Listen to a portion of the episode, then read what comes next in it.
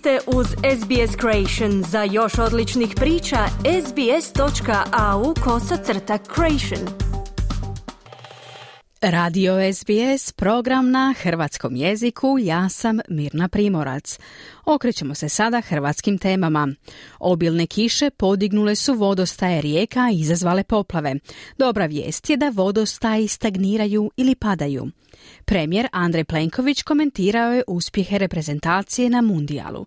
Kaže da lideri drugih zemalja Hrvatsku smatraju nogometnim gigantom. U Zagreb je stiglo Betlehemsko svjetlo mira. Više u izvješću Siniše Bogdanića iz Zagreba.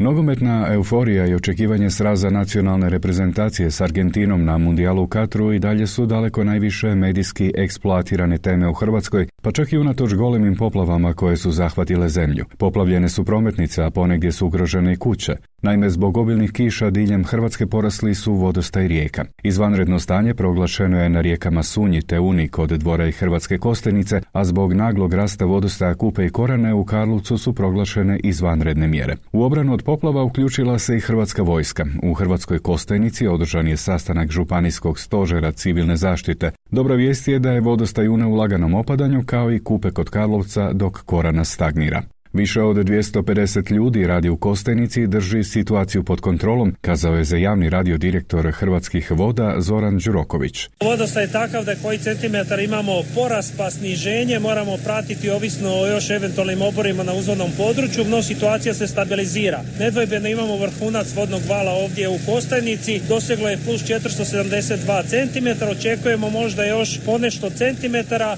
ali to ne bi trebalo bitnije ugroziti Kostajnicu, tako da zapravo imamo imamo i dobre vijesti. Više od 250 ljudi u ovom trenutku radi u Kostajnici i drži situaciju pod kontrolom. Ugroženo je deseta kuća, ali je to je to ipak jedan manji dio onoga što se moglo dogoditi da se nisu poduzele mjere. Davorin Bišćan, gradonačelnik Hrvatske Kostajnice. Nadamo se da će postavljene boks barijere i zeći nasipi koje imaju velike efikasnosti da smo između vodostaje rijeke Une i onoga što je na ulici u velikom broju je razlika u samim razinama vode. Cijelu noć sve službe su nam na raspolaganju i aktivno rade. Mi danas cijeli dan preko 100 domova branimo intenzivno, ne samo linijski, ne neke i pojedinačno.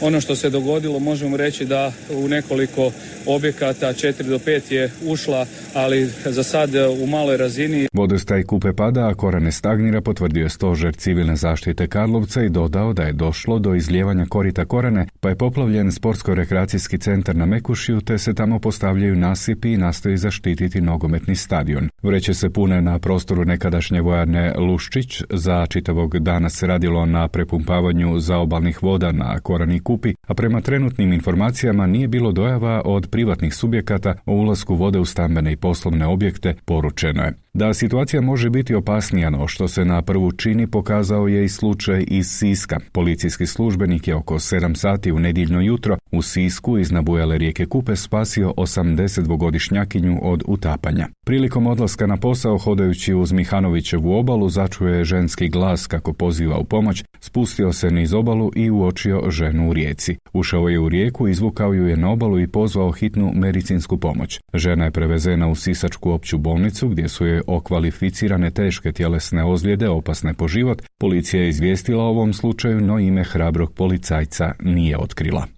Predsjednik vlade Andrej Plenković dao je intervju za francuske Le Monde u kojem je kao uspjehe svoje vlade u ovoj godini istaknuo zaključeni ulazak u šengensku zonu, ali i u eurozonu, a sve to s prvim danom iduće godine. To je ostvarenje ciljeva koje je postavio prvi hrvatski predsjednik Franjo Tuđman, koje je jasno naznačio već u svojem govoru 30. svibnja 1990. u trenutku uspostave prvog višestranačkog i demokratski izabranog Hrvatskog sabora. Njegov cilj bio je ulazak Hrvatske u Europu u širem smislu, rekao je Plenković u intervju. Ovo je doista ostvarenje sna povratka Hrvatske kući. Prije 30 godina Hrvatska nije bila ni čimbenik na međunarodnoj sceni. Danas smo jedna od samo 15 zemalja koje su istodobno članice NATO saveza, Europske unije, europodručja i šengenskog prostora. Jedino što nam još preostaje je postati članica OECD-a, što bi bio šlag na torti, rekao je Plenković. Dan kasnije, dakle u subotu, s uspjesima se pohvalio i pred hrvatskim novinarima. Ovo je bila godina još jedne velike intervencije države u korist onih koji su najugroženiji u hrvatskom društvu. Dakle, dva velika paketa pomoći, sve skupa 26 milijardi kuna kada zbrojimo i paket iz e, travnja i paket iz rujna pomoć umirovljenicima, pomoć e, poljoprivrednicima, pomoć ribarima, pomoć e, građanima, svima praktički limitiranjem cijena struje, cijena plina, smanjivanjem cijena naftnih derivata, pomoć gospodarstvu, pomoć dječjim vrtićima, školama, fakultetima, bolnicama, domovima za starije, ustanovama, županijama, gradovima, općinama.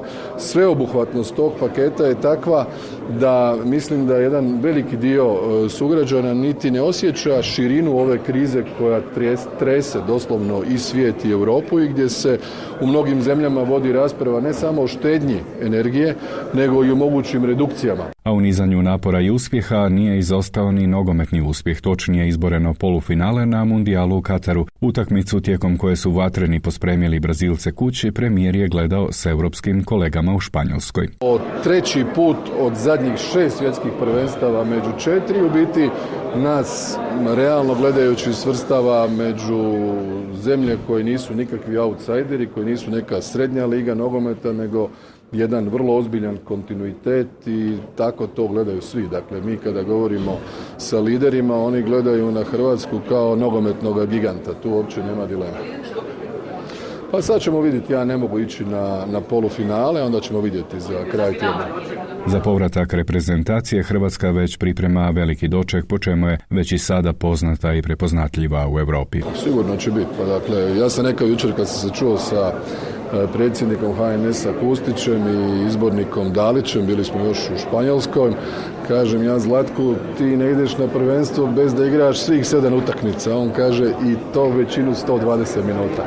Tako da je bilo jako veselo i simpatično. PR koji su nogometaši donijeli Hrvatskoj bolji je i veći od bilo koje reklame koju je mogla smisliti bilo koja agencija smatra premijer. Znači li to da će se Hrvatska okrenuti gradnji stadiona? Podsjetimo, Maksimirski stadion u Zagrebu već se godinama naziva ruglom na kraju grada, a novo rješenje traži se desetljećima.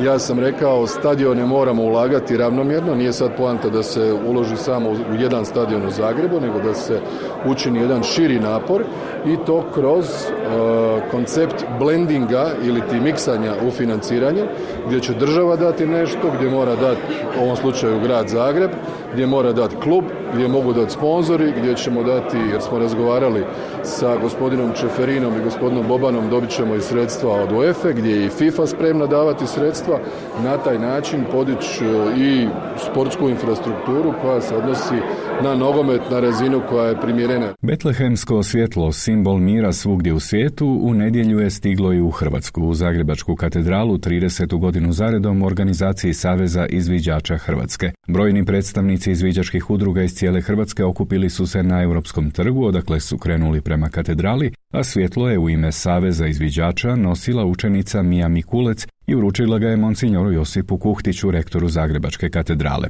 U ceremoniji primopredaje sudjelovao je i pokrovitelj Betlehemskog svjetla mira, predsjednik Hrvatskog sabora Gordan Jandroković. Drago mi je što sam ja bila izabrana da unosim ovo svjetlo u katedralu i da ga donosim u Hrvatsku. Pa ovo svjetlo nam donosi mir i dobrotu i mislim širimo ljubav, ljubav i mir međusobno jedni drugima, tako da to je nešto što ovo svjetlo simbolizira. Ova godina 2022. obilježena je ratom u Ukrajini, e, ruskom agresijom na Ukrajinu, stradanjem, nažalost, ukrajinskog naroda, puno je mrtvih, puno je žrtava civila, žena, djece i naravno da u takvim okolnostima Betlehemsko svjetlo simbolizira želju svih nas da rad stane, e, da bude mir, da bude dobro, e, da svi zajedno kao demokratski svijet usprotivimo se onome što se događa u Ukrajini, ali isto tako i da molimo da bude dovoljno mudrosti, snage kod svih e, da rad stane. Betlehemsko svjetlo iz Austrije po cijeloj Europi raznose skauti. Zanimljivo je to da je Betlehemsko svjetlo jedini otvoreni plamen koji smije putovati u zrakoplovu. I tu ćemo s ovim izvješćem stati. Za SBS iz Zagreba, u kojem je prije nekoliko sati počeo padati snijeg, Siniša Bogdanić. Želite čuti još ovakvih tema?